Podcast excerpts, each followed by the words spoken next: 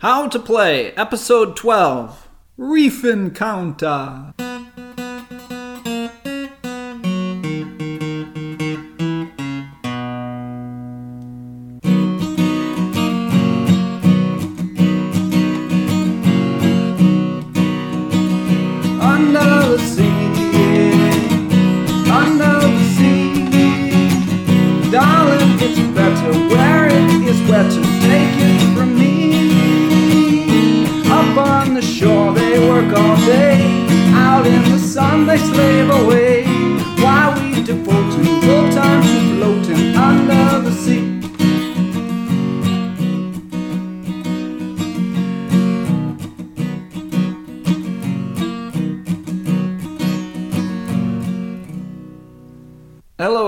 Everybody, and welcome to How to Play.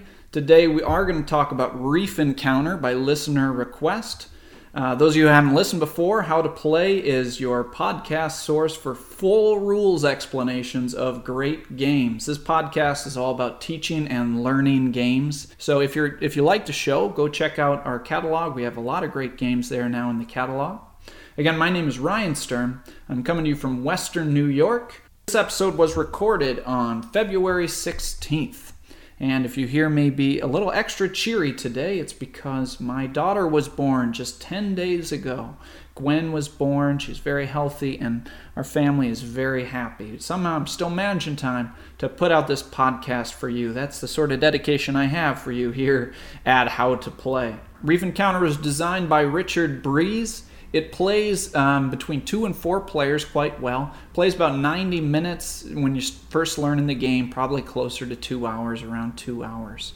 The structure of this show, for those of you who aren't familiar with it, I start with a complexity rating. I'll do a short hook to tell you what the game is about. Then I'll get into the meat, which is really the gritty of the rules of, of what's going on in this game. Then we have the hamster, which is some beginning strategy to help you pull it all together. We usually end with some musings where I discuss whatever happens to be on my mind. Today, we're going to talk, of course, about online gaming, most specifically turn based online gaming. We'll talk about doing that. And also, I'll talk about schemas. If you haven't heard about those, how those can help you comprehend learning board games. So, stay tuned for that. Let's get to the complexity rating. I struggled with this one. Uh, it really can be very, very hard to learn just because there are a lot of different parts and a lot of different things going on. And not to mention that I would qualify this game as having the worst rule book I've ever read. I read it several times and had absolutely no clue of what was going on. I, I got some resources from the geek and, and still had a hard time learning it. It just it's a hard game to grasp. And so hopefully I'm going to do my best here at How to Play to explain it in the most comprehensible way possible. If you have a, a, decent explanation, once you understand the game, it's not that complex of a game, but it is definitely a gamer's game. So we're going to call this a single black diamond. This game does remind me of Tigris and Euphrates quite a bit, a game we talked about earlier on how to play. Uh, for a few reasons, it's a tile laying game, and also it's kind of a thinky game. Um, you know, it's not really a boisterous, you know, stand on your chair and scream and yell. It's kind of a stare at the board and, and furrow your brow and figure it out, which is, you know, a different kind of fun. And the strategy just takes a little while to understand exactly what's going on and how it all comes together, much like Tigris.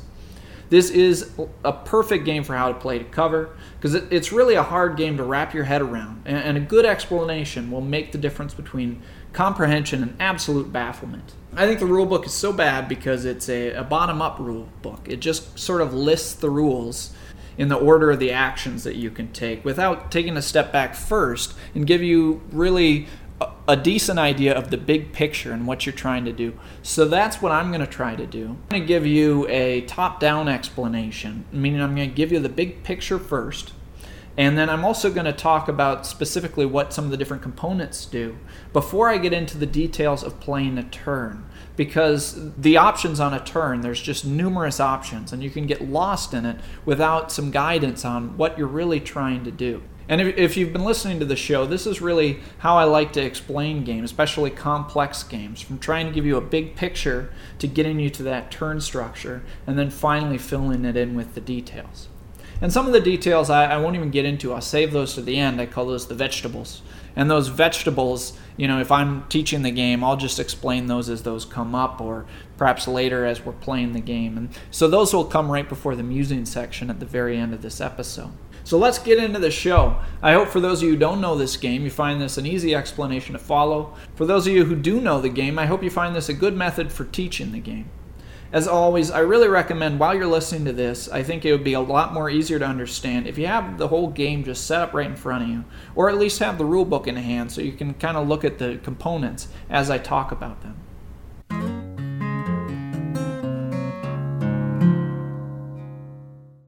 Part 1 the hook. What the game is about. Welcome to Reef Encounter. Well, that sounded like a vampire. That was supposed to sound like uh, Jamaican lobster. Let's try that again.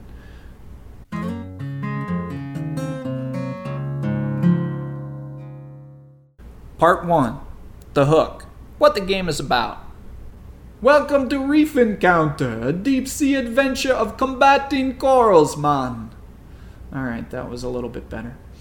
In this game, your major objective is to grow the biggest corals, meaning you're going to play adjacent matching colored tiles together. And you want to have these colored corals be the strongest compared to the other colors by the end of the game. To play Reef Encounter, there's six components you need to know what they are and what they're used for. Polyp tiles, larva cubes, shrimps, parrotfish, algae cylinders, and coral strength tiles. I'm going to tell you what each of those do, and that's really going to help you understand the basic idea of this game. In this game, you're building corals on the board. How you build corals is by laying these square cardboard polyp tiles adjacent next to each other orthogonally. And you want to make these groups of tiles as large as you can. So tiles that are adjacent to each other that are the same color are called corals. The cardboard polyp tiles come in five colors black, white, pink, orange, and yellow and you're going to try to make a reef of a single color, say black, and then you're going to try to make that coral as large as you can. To add these tiles to the board to make corals, or to make a larger coral, then you need to use a larva cube of the matching color. Larva cubes are these small wooden cubes, and they come in the same colors as the tiles do. So if I want to play black tiles, I'm going to need to pay the cost, which is a black algae cube. So I pay that black algae cube, and now I can add black tiles to the board to start a new coral, or say I already had a coral on the board and I can make it larger. Now you need to claim ownership of these corals. Otherwise, there's just a group of tiles on the board and nobody knows whose it is. And so you do that with your shrimps. These are these cute little wooden shrimps. They have little eyeballs painted on them. And they're in the four player colors of purple, green, red, and yellow and you place one of these on your corals and they do some different things but mainly what they do is they say hey this reef is mine. Now after a few turns when you feel that coral that set of tiles is large enough you'll want to feed it to your parrotfish now your parrotfish is really a cardboard container which you put tiles in and it has a picture of a fish on it. You can only do this once a turn and four times the whole game.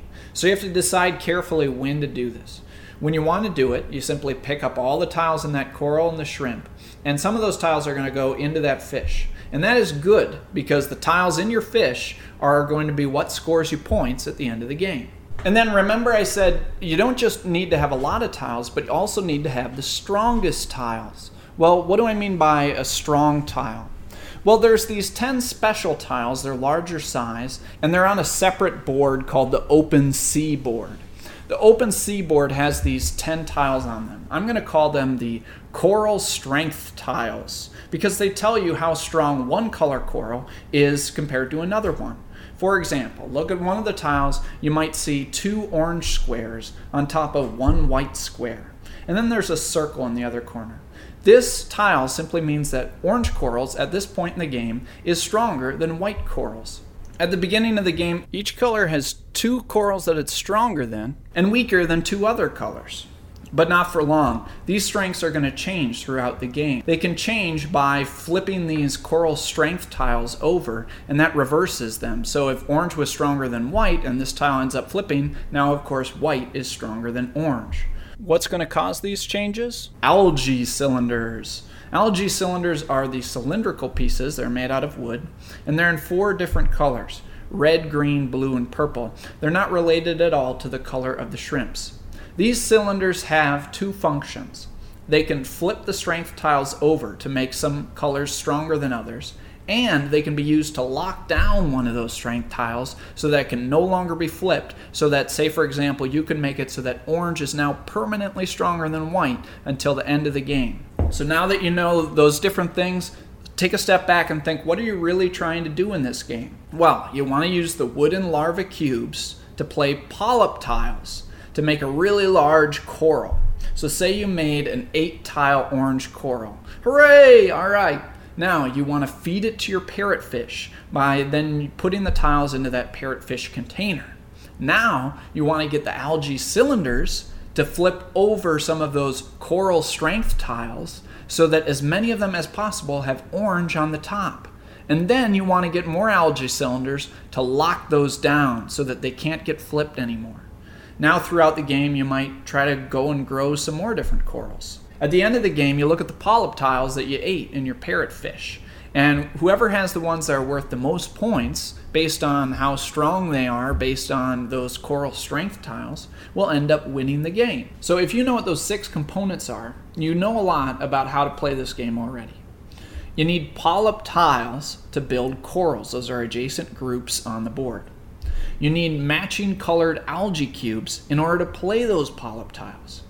You use those cute little shrimps to go on top of those groups to protect them and to claim them as yours. Eventually, you're going to feed those groups to your fish. That's the container in front of you. On the deep sea board, there's those 10 coral strength tiles, and they tell you which color is stronger than which other ones. And you're going to use algae cylinders, those are the wooden cylinders, to flip those tiles and to lock those tiles down. Got that? Great, you've got a good grip on what Reef Encounter is all about. Now let's get to how you play a turn.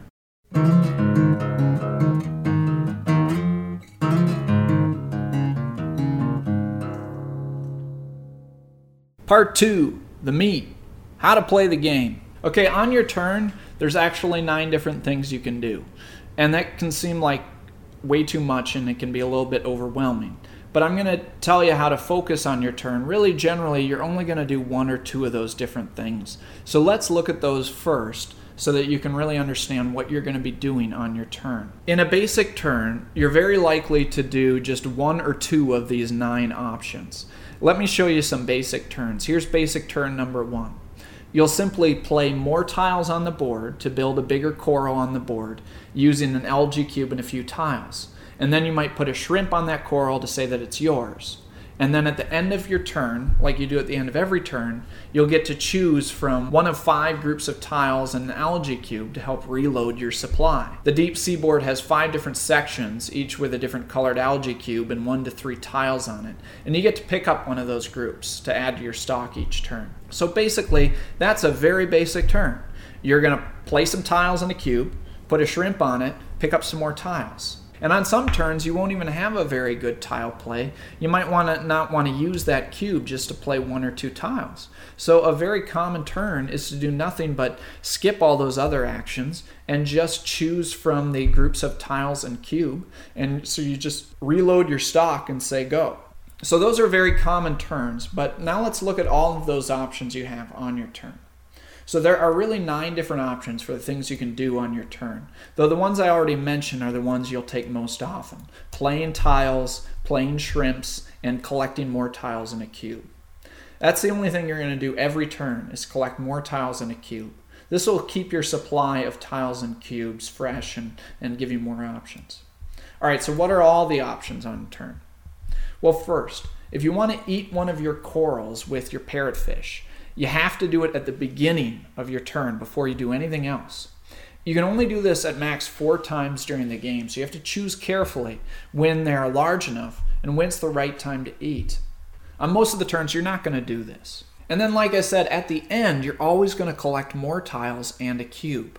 But in between those things, you have seven different things that you can do or not do in any order that you choose the game provides you with a nice little player aid that has that eat, eat with the parrotfish at the top collect more tiles at the bottom, and the eight little things in the middle that show you all the other different things you can do on your turn, which is a handy little reference. So now let's talk about all those actions in more detail, starting with what you have to do at the beginning parrotfish eating. Les poissons, les poissons. If you choose to eat one of your corals, you have to decide which one you want to eat. You can only eat one. You have to have a shrimp on it. It must be at least five tiles big. And here's the reason why because four of those tiles are just going to get re- removed from the game. Actually, they're going to go back in the bag. And the other ones are going to go into your little scoring container. So if you have a coral six tiles big, you're really only going to get two tiles to score on that. So ideally, you want seven, eight, or even nine. Just remember, if you're going to eat, you take all those tiles and four of them go back into the bag, and the rest you get to keep for scoring. Where does the shrimp go that was on there? If this was the first coral that you've eaten, you take the shrimp and you put it on the deep seaboard. And I'll tell you why in a few minutes. If it was your second, third, or fourth, that shrimp can just go right into the parrotfish container. You're not allowed to use that anymore. And that also shows you why you're only allowed to eat four times, because you only have four of those shrimps. All right, so after you decide to eat or decline the opportunity to eat, there's seven possible actions you can take, and you can mix these up in any order, and you're probably going to want to mix them around in any order. Let's talk about those seven actions. The first one is adding polyp tiles to the board. This is a major part of the game, making your corals bigger. Like I said, for example, Sebastian might want to play one pink algae cube, as the cost for playing pink tiles is the algae cube. And then there's a restriction for how many you can play. You can play up to four pink tiles on the board. You can lay it adjacent to a pink piece that's already on the board, or you could just start your own coral, start a coral somewhere on a board that doesn't have any pink pieces. In order to make a coral, corals must be orthogonally adjacent. Diagonal does not count as touching. You cannot play in deep water squares. These are essentially holes in the board that you have to avoid. They're very dark and, and pretty distinguished. There's also a space in the center of each board called an extra growth space. It may, might have a starfish on it to show that. And when you build adjacent to that extra growth space, you get a free bonus tile just out of the bag. So if you're laying pink, you laid adjacent to that starfish, you were the first one to do that, bing, you get your free little extra tile there. You are allowed to play next to other corals, but you cannot connect two corals of the same color that are both claimed by shrimp. So if I had a pink one over here with a shrimp and a flounder had a pink coral over here with a shrimp, we can't connect them because they're the same color and then we wouldn't know whose is whose. Now here's the fun part. You can play over other tiles when laying tiles, essentially consuming them and replacing them with your own. Mmm, delicious polyps. How do you do this? Well, your coral must be stronger than the other color. Then you simply play over it and consume it. Yum! You take that tile and you get to put it in front of your screen. And this is a wonderful thing because consumed tiles that are taken by you and, and put there, they can be used for one of three excellent abilities. I'll get more into what those consumed tiles can do a little bit later. But let's talk about an example of that. Sebastian has a pink coral Flounder has a yellow coral right next to it. Sebastian plays uh, some more tiles and plays over Flounder's two yellow tiles. Sebastian gets those two yellow tiles and he gets to put them in front of them to use later in the game. This is a very important concept in the game. You have to be consuming tiles in this game to do well because of the abilities that consume tiles give you. So, you want to always be looking for opportunities to be able to eat other people's tiles or maybe even your own tiles. Because in a minute, I'll be telling you of all the wonderful things you can do with those consumed tiles. And remember, you keep those separate by keeping those in front of your screen to show which are consumed tiles and which are just regular, ordinary tiles that you got from the deep seaboard. So that's placing polyp tiles. You use a matching colored cube to play up to four tiles from behind your screen. The second possible action is placing polyp tiles. It's listed twice, so to tell you that you can do it twice with two different colors. If you had a ton of tiles, I suppose you could do it with the same color. Um, you know, you could do pink with four and then pink with three more, but due to how the tiles come out, that's pretty unlikely. But it, it's not too unlikely that someone would want to play some pink tiles and then maybe play some orange tiles. So on a turn, you'll either lay zero, one, or 2 groups of tiles. The next possible action is to add one shrimp to the board. You can only do this once per turn. And you always want to protect corals that you're playing on so that nobody gets to just take those tiles for free.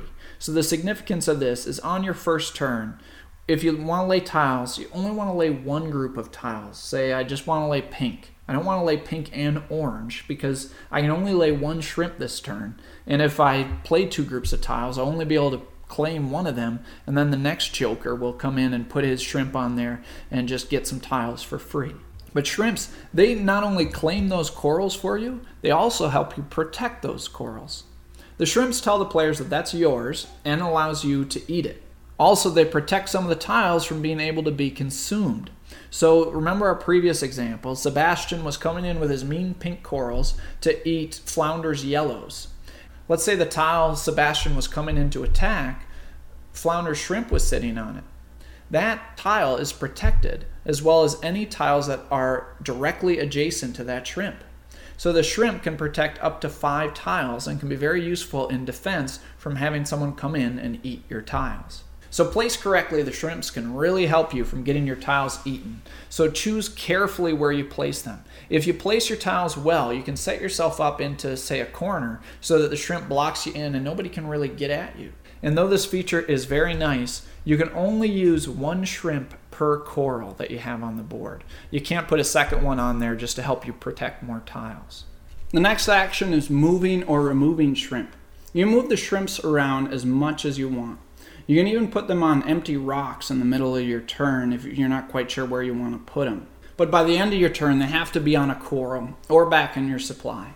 You can take them off the board, but remember, you probably don't want to do that because you can only add one to the board each turn. Though this might be a good opportunity to snag one or two pieces of abandoned polyp tiles that somebody left lying around, or to change your defensive position to make it harder for someone to eat your tiles. The next action is algae cylinders. Remember, getting algae cylinders flips and locks those coral strength tiles. Using this action is a key to winning the game. And to do it, you need energy. Energy in the form of a consumed tile. Here's how this action works you spend one tile and you choose a color. Look at the coral strength tiles. They each have a colored circle, or in the newer game, it's like a colored jellyfish. The jellyfish there tells you which tiles will flip over.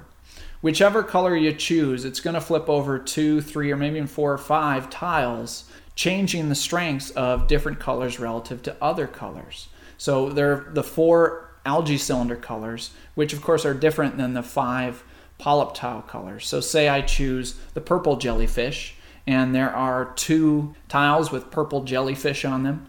Those tiles will flip over, altering the strengths between those two particular corals. Remember, you want your colors of coral to be stronger for two reasons. One, if you're stronger, you can go consume other colors of tiles. And two, how strong your corals are tells you how many points your tiles are worth. The stronger the color, the more points. So, say Sebastian is playing Reef Encounter and he's growing orange corals on the board. And he thinks he wants to make those stronger. So he spends a consumed tile to use a red algae cylinder, and this causes two of the coral strength tiles to flip over. And one of those makes orange now stronger than white. So now he can take some of his orange tiles and use them to play over Flounder's white tiles. Hee hee hee, haw haw haw. So that was just a really good example of why you would want to do those actions in a different order. A lot of times you would want to flip over some of the tiles to give you an opportunity to attack into someone else's tiles. Now, remember a bit ago when I said that after you eat your first coral, that shrimp goes onto the open seaboard. And here's why you did that. Because by putting that shrimp there, this signifies that you now, since you ate your first coral, have the ability to lock down coral strength tiles. How do you lock down tiles and why do you want to do that? Well, you're going to burn a tile just like you would before, and you choose the tile you want to lock down so that it will not change. You take that algae cylinder and you put it on top of the tile. All the other tiles with the same color would flip as normal. So, say I choose a tile with a purple jellyfish on it. I take the purple cylindrical counter, put that on that tile. The other two, say, tiles would flip over. Once a coral strength tile has a cylinder on it, it is immune to flipping. Orange will now be stronger than white permanently for the rest of the game. And that is a very powerful thing to do. Because it's so powerful, you're only allowed to do it once per turn. You are allowed to get more than one algae cylinder per turn, but you're only allowed to lock down one. So you could, for example, flip some tiles over using an algae cylinder and then get another one to lock down one of the tiles. Okay, I'm sorry, but there are two other actions. Now, I'd call these minor actions. You don't have to do them a whole lot, but they can be useful once in a while. You can always exchange a larva cube for a tile of the same color. And the other action is you can exchange a consume tile for a larva cube of the same color. It must be a consume tile from the front of your screen that you captured from another player. So now let's go back and talk a bit about those consume tiles. They are really important to doing well in this game. You need to have those tiles pretty much always on hand, so always be looking for ways to get more of them. They're useful for three purposes. Two I've talked about so far, and one I've not. Let's go back over that. Consume tiles can be used for Use 1 trading them for larva cubes, which can be very useful if, if you just can't get that cube to play tiles. Use number 2, and this may be the most important flipping those coral strength tiles or locking down coral strength tiles late in the game.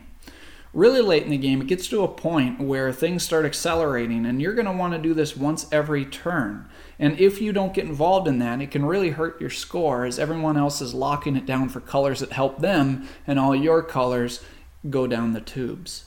Use number three playing extra tiles. I didn't mention this yet because I hadn't talked about consume tiles. But when you lay, I said you can lay up to four from behind. Now you can also lay unlimited tiles from the front to give you extra tiles you can play in a single action. So in this way, you could play five, six, seven, who knows how many tiles in a single action, which can be very valuable. So say for example, I play, I want to play white tiles. I play my white larva cube. I grab four from behind my screen and I have three in front of my screen. Now I can drop down seven in one action. So consumed tiles end up being like extra superpowers, and you want to have at least one or two on hand at all times if you can. Let's recap what you can do on your turn. You start by eating a coral if you want to your fish. Les poissons, les poissons. Then you can do any combination of the following things in any order. You can do all of them or you can do none of them. You can play polyp tiles with a cube. You can play a second group of tiles with another cube. You can add one shrimp to the board. You can move shrimp as much as you want or remove them. You can flip or lock down the coral strength tiles. And then the two little minor actions, I call them trade a consume tile for a matching larva cube, or trade a larva cube for a matching polyp tile. You always finish your turn by taking one of the five restocking choices you choose which of those little packages on the board that you want. So the tiles are matched up randomly to the cubes, and you'll almost never get exactly what you want, but you'll just have to make the best choice of what's available there. The empty section from the restocking area gets refreshed, and the game continues with the next player. And that's pretty much everything you need to know about how to play the game. The game continues until one of the end conditions are met. There are two end conditions which almost always happen, and those are all of those 10 coral strength tiles are locked down by algae cylinders. That's going to trigger the end of the game. Or somebody has ate four corals. They've used up all their shrimps because they've taken four turns to eat corals. When that end condition has met, each of the other player gets one sort of mini turn. It's not really a turn. All they get to do is eat one of their, their, corals if they want to, which they most likely will always want to if they have one out there to try to get some more points. But they have to do this last mini turn at a penalty. You know how normally when you eat, you take away four tiles before you add them to your fish. On the last mini turn, you get penalized because you didn't end the game. You have to remove five of the tiles before you feed them to your fish. So who wins? How do we score this up? We'll empty out those polyp tiles that you ended up getting in your fish. Each of those tiles is going to be worth between 1 and 5 points. What we'll do is you'll check the value of each color.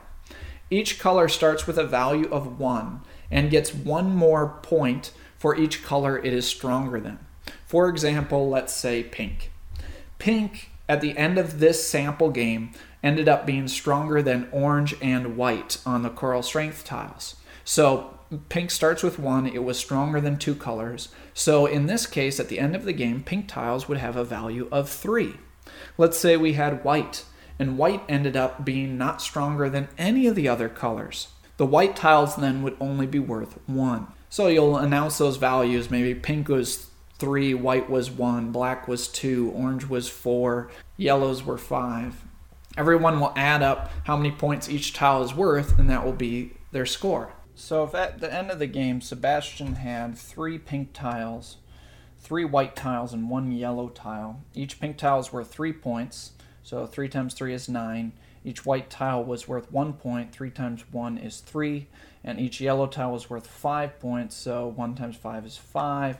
Add up all the values, 9 plus 3 plus 5, his final score for the game would be 17.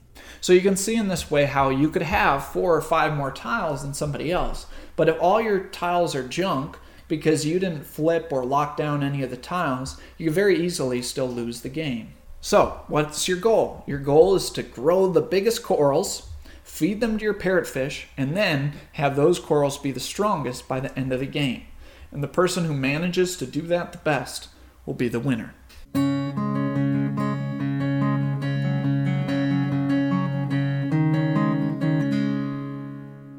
Part three the hamster. How do you win the game?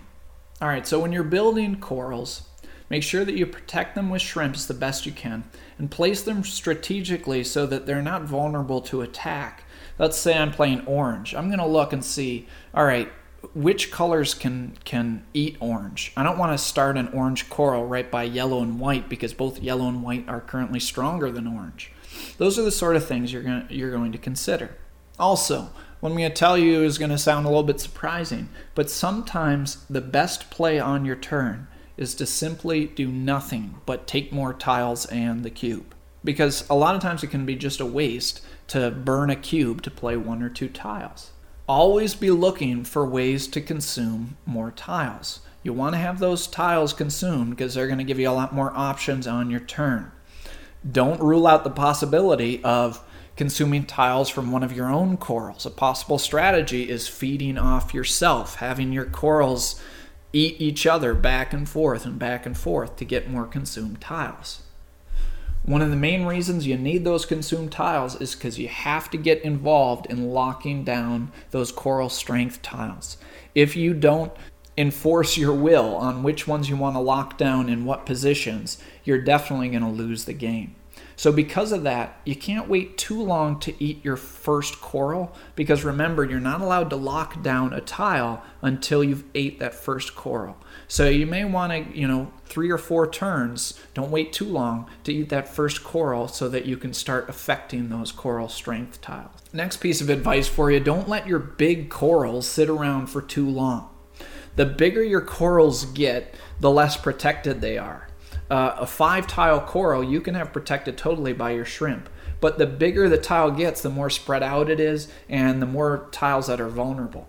The interesting thing about this game is you have to let the coral go around the board. Everyone will have a chance to eat away at your coral before you get a chance to eat it. And that's always a little bit stressful. But what you certainly don't want to do is have a big coral and give your opponents multiple chances to nibble away at that coral. Otherwise, you'll simply be treading water. Once you make a coral of a sizable size, you'll want to just go ahead and eat it. Next, pay attention to the timing in this game and when the game is going to end. The end of this game can sneak up on people. So you're going to want to look at how many shrimps other people have left and how many tiles are locked down and how many turns I mean, you can think if everyone locked down a tile every turn, how many turns do you have left? It can happen that soon. And remember, you only can eat one coral per turn. So you want to be careful not to get caught having a bunch of corals uneaten at the end of the game. But you don't need four corals to win this game. You really only need two or three really good ones that are valued particularly high, will definitely do the trick for you. So that's my starting advice for you. Build those corals up big. Make sure you're looking for places to eat more tiles. Get involved in flipping and locking down tiles, and be aware of the timing of the game. Good luck and have fun.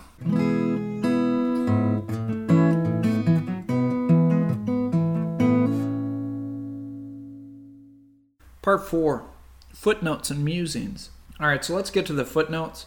Uh, this is the time where I tell you all my vegetables, the little bitty rules that I skipped over for the sake of ease of explanation, and just some additional footnotes. So, the vegetables, when you're consuming tiles, in order to consume tiles, you must start with a coral at least two tiles big in order to consume another tile. So, you have to have two tiles already on the board adjacent to each other. You can't just have one sitting there. You can't just pop in the middle of a coral and consume it. You need to start with a starting base of two corals, and then you can start eating other tiles. One of the minor actions, like I said, was trading a consumed tile for a larva cube. When you do that, this is sort of an errata rule, you have to use that cube immediately. That rule was added because people ended up abusing that action as a way to end the game. There are a few other end conditions that generally don't ever happen. The other end conditions are if there's nowhere to play a tile, if there's no more tiles left, or if there's no more larva cubes. And I guess people found a way to abuse that rule so that they would use a bunch of consumed tiles to clear out a bunch of the larva cubes to prematurely end the game, which is pretty stupid if you ask me. But it ended up in this errata from the designer, which is if you trade a consumed tile for a larva cube, you have to use that larva cube right away. Along the same sort of lines when you get a algae cylinder you can never really get the algae cylinders and hold on to them. When you get the algae cylinder it goes directly onto that algae cylinder space uh, the circle or it's going to go on top of the tile. So you can't just uh, buy one with a consumed tile and just sit on an algae cylinder behind your screen or anything like that. When you get an algae cylinder, it's used immediately, either as a lockdown or as a flip, in which case it's going to go into that circular space on the deep sea board. I also realized that I think I've mixed around the terms open sea and deep sea. Uh, I hope I haven't confused you by that. I'm, I'm, meaning the same area. It's that main player board. There's a lot of vocabulary in this in this game, and I'm sure I probably called those cubes algae cubes once or twice as well somewhere in there. So between polyp tiles and their algae cylinders not algae cubes and larva cubes. So you gotta you gotta keep all that straight. Polyp tiles algae cylinders and larva cubes. Not vocabulary we use every day.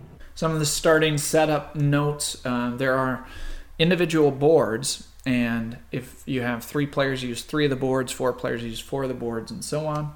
There are different tile counts and the tile the starting tile counts are different based on what turn order you go in and this is the way they even out the advantage of going first. So if you go first you're going to end up with less tiles to start with. So check those from the rule book to know what your starting tile count is. You also will get two larva cubes of your choice in the beginning also, of your starting tiles, one of those gets thrown into the parrotfish secretly. One of the major purposes of that is to really keep your score and the contents of your parrotfish more than um, completely public knowledge. If someone's really good at tracking, they can track exactly what's in your parrotfish. But this way, you put that one initial one in there, and they'll at least have no idea what that one is, so it will alter your score by just a couple of points. Another interesting note is if you look on the coral strength tile, there's that jellyfish that tells you which algae cylinder you need, um, say like the purple one. And right behind it, there's another little like baby jellyfish. Say there's a purple one and then there's like a little baby green one behind it. What the little baby one behind it is, is it tells you what color you need to reflip over that tile.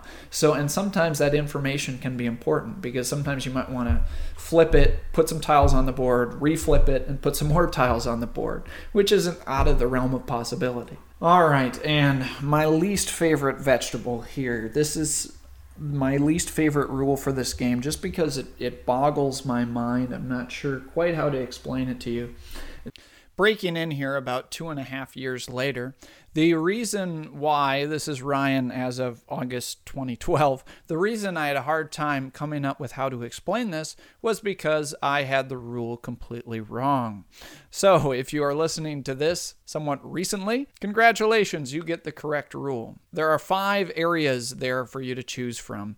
Each one of them will have a larva cube and then uh, one to three tiles. To start the game, there's three tiles, three tiles, three tiles, two tiles, one tile. So someone takes a section, say they take a cube and three tiles, and then all you do is you, you replace the larva cube, and then you add one tile to any section that does not have three tiles. So if one has three tiles, then it's already at max. If one has zero, it's going to get one more. If it has one, it's going to get one more. If it has two, it's going to get one more. So you're going to add a tile to any of the areas that do not have three tiles already. That's it. I think this was pretty poorly worded in the rules, which is why it took me two years to get the correct rule. But there you go. There are some nice little advanced rules. I haven't tried those yet, but I'm, I'm interested to. And like one of the major changes the advanced rules make is your parrotfish eats five of the tiles, so you have to wait a little bit longer. It lets the game, I think, develop a little bit more. I haven't tried those, but I'd be interested to. There's also an expansion called Reef Encounters of the Second Kind, so if you really love this game, you may want to check that out. And I'll just tell you one of the mistakes I made the first time I played this game was having a hard time learning it. One thing, you know, commonly people will play adjacent to those starting tiles that are on the board. Um, but just be aware when you start laying tiles, you can just lay those tiles anywhere. You want to start building your own coral in the corner somewhere, you can go ahead and do that. What we were doing playing wrong was once those coral disappeared, we just thought you couldn't build any corals there anymore, which led for a very short and confusing game. So just be aware when you play tiles on the board, you can play them anywhere. You don't have to lay them adjacent to existing pieces on the board. So let's get into our musings. I hope you found that explanation useful. I really tried to explain it as top down as I could. And we talked about top down in game design, but it's also an important concept in game explaining because you really want to give the big picture. You want to give them schemas to help them comprehend and make connections more easily. What are schemas? Well, let me tell you a bit about schemas. Now, if we're going to learn or teach a game, you may need to think about how do we learn? How do something like game rules go from your short term memory to your long term memory? The path to long term memory is organizing that knowledge into chunks called schemas. Now, schema theory says that humans learn by taking information they see or hear and attaching that knowledge to a chunk of knowledge they already know. These chunks are called schemas. In order to learn something, you have to have something to attach it to. If you don't, the information just won't make any sense. To illustrate this, let me read something, and I'd like you to try and comprehend it. In general, the cost or other basis is the cost of the property plus purchase commissions, improvements, and minus depreciation, amortization, and depletion. If you inherited the property or got it as a gift in a tax free exchange, involuntary conversion, or wash sale of stock, you may not be able to use the actual cash cost as the basis. Now, does that make any sense? Unless you're an expert on federal income tax, probably not. Now, if I read you something comparing Settlers of Catan expansions, it's likely you have quite a few Catan schemas as you are listening to the Dice Tower. Now, just because you have a schema on something doesn't mean it'll help you unless it's been activated. What do I mean? Well, let's look at another passage. Listen to this and try to comprehend it. The procedure is actually quite simple. First, you arrange things into different groups. Of course, one pile may be sufficient depending on how much there is to do. If you have to go somewhere else due to lack of facilities, then that is the next step. Otherwise, you are pretty well set. It is important not to overdo things. That is, it is better to do too few things at once than too many. In the short run, this may not seem important, but complications can easily arise. A mistake can be expensive as well. At first, the whole procedure will seem complicated. Soon, however, it will just become another facet of life. Now, did that make any sense? Probably not. I'm going to magically now activate your schema. That paragraph was about doing laundry. Poof! Magic. Now listen again. The procedure is actually quite simple. First, you arrange things into different groups. Of course, one pile may be sufficient depending on how much there is to do. If you have to go somewhere else due to lack of facilities, that is the next step. Otherwise, you're pretty well set. It is important not to overdo things. That is, it is better to do too few things at once than too many. In the short run, this may not seem important, but complications can easily arise. A mistake can be expensive as well. At first, the whole procedure will seem complicated. Soon, however, it will just become another facet of life. Cool, huh? Now, how does this apply to games? Well, think about the game Puerto Rico. This game can be confusing to people who've never played a game like it, as there are all those roles to learn and the different building. Right away, I'd start teaching Puerto Rico by telling the players you're trying to score the most points to win the game. There are two ways to do that producing and then shipping goods, or getting money and then buying building. Bing! Your player now has a schema in which to learn the rest of the game. As you go over the roles and look at the different buildings, players will be able to attach that to the knowledge that they're either trying to make goods and then ship them, or get money and then build buildings. They have a very basic schema in which to learn the game. Or look at Agricola. If you try to teach Agricola, there are 30 different actions to teach. If you try to teach them basically at random as they appear on the board, the game will be very hard to learn. But if you use a schema of something the players already have in their brains, like let's bake bread. Here's how we bake bread. You need to get the seeds, plow the field, sow the field, harvest the crops, build an oven, and bake the bread. This matches up with what players already have in their heads about how to bake bread. It will be a lot easier for them to remember as they learn all the different actions there are to do in the game. In fact, one of the best things about themes of games is they help players remember the rules. Because in the best games, the mechanics match the theme. I hope you'll think about organizing information into schemas the next time you try to learn or teach a game. And in this game, I give you the schema of your overall object. I also try to give you a schema of what some of these major components and what they're used for before getting into the nitty gritty of the rules. You know, in most games, I try to go through the structure of a turn and explain the game in context of the structure of the turn. But in thinking about this game, the turn is so complex and so variable that I think players are better served by having an overarching focus before they get lost in the infinite combinations and options of a turn. I think that's why the rulebook completely mystified me. It started with explaining each of the actions without giving a lot of context for what you're trying to accomplish in the game. So I really tried to improve upon that in this explanation by providing schemas up front at the beginning. And the other thing I tried to do was tell you what you really need to focus on and what are the most important actions you need to know and how to do them providing emphasis on the main action of playing tiles, the importance of consuming tiles, and the crucial element of locking down tiles.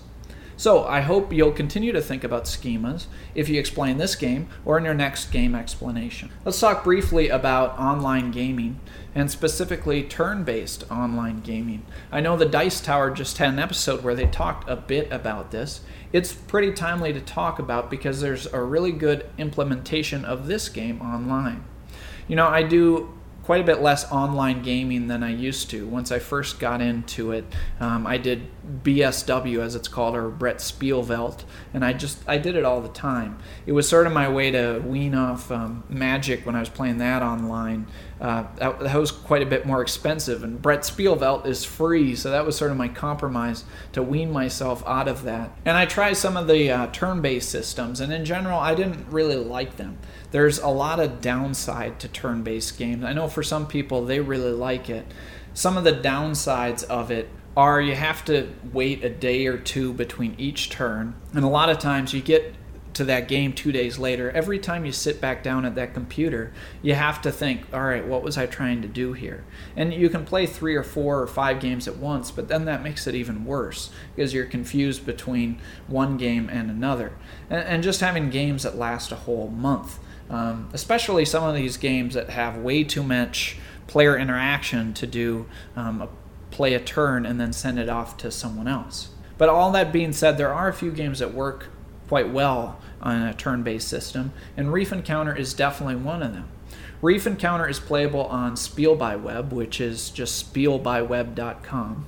There's also other good turn-based gaming sites. I'd suggest you check out MabiWeb or Yucata.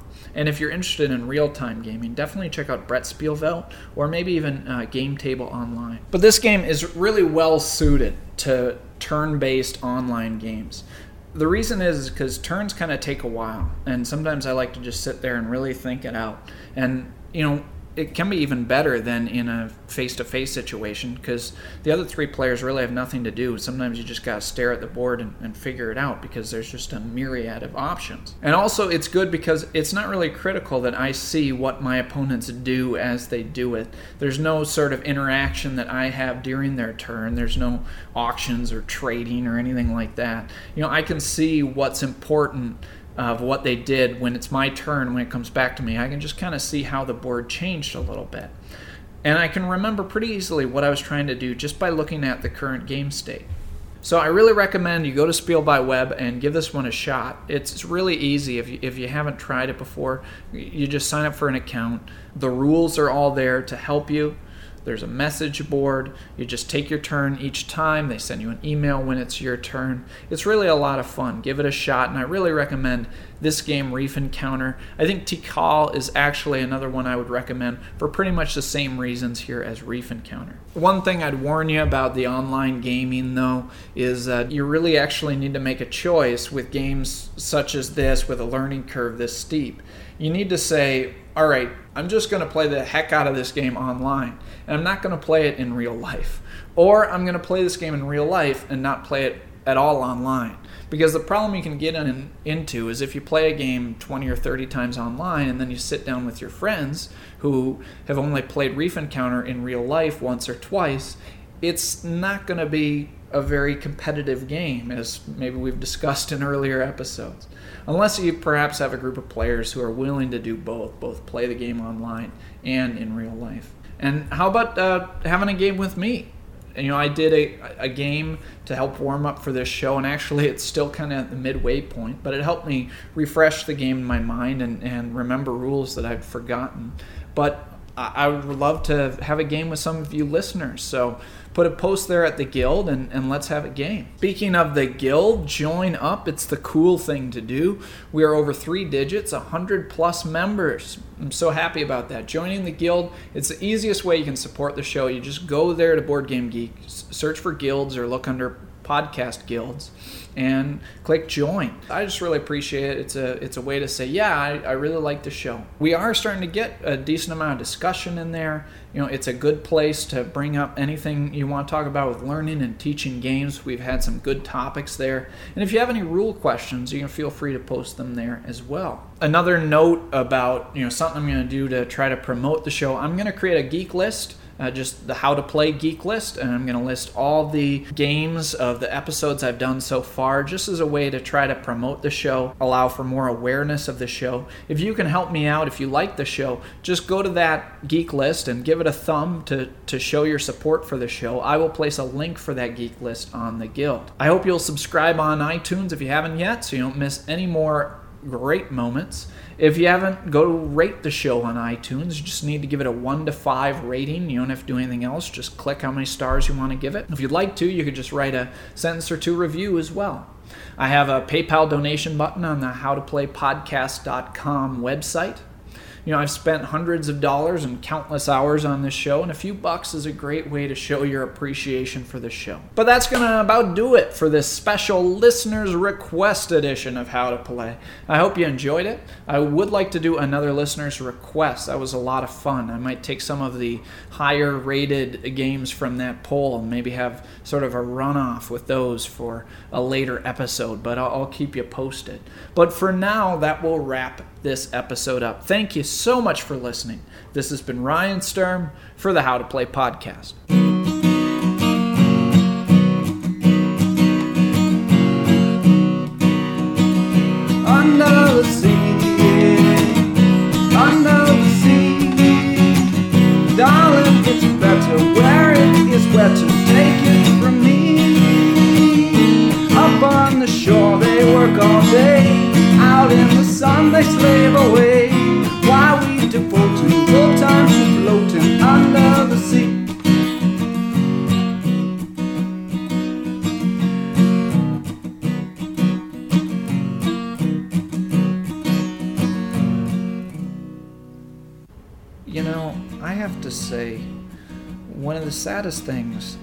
Seen in my life is when Ursula transformed King Triton into one of those seaweed type creatures. I remember seeing it as a small boy. Uh, I might have been, I don't know, 10 years old when when that fantastic piece of cinema came out, The Little Mermaid. And Ursula cast her magic spell upon the mighty, mighty King Triton, and he twirled and twisted and fell to the ground and became that sad, sad, miserable green weed like creature. And it frightened me. I was, I was very scared. There are few things as decrepit and sad as sad, green seaweed King Triton. Sometimes I can hardly get the image out of my young brain. Um, but that's okay. He, he was rescued.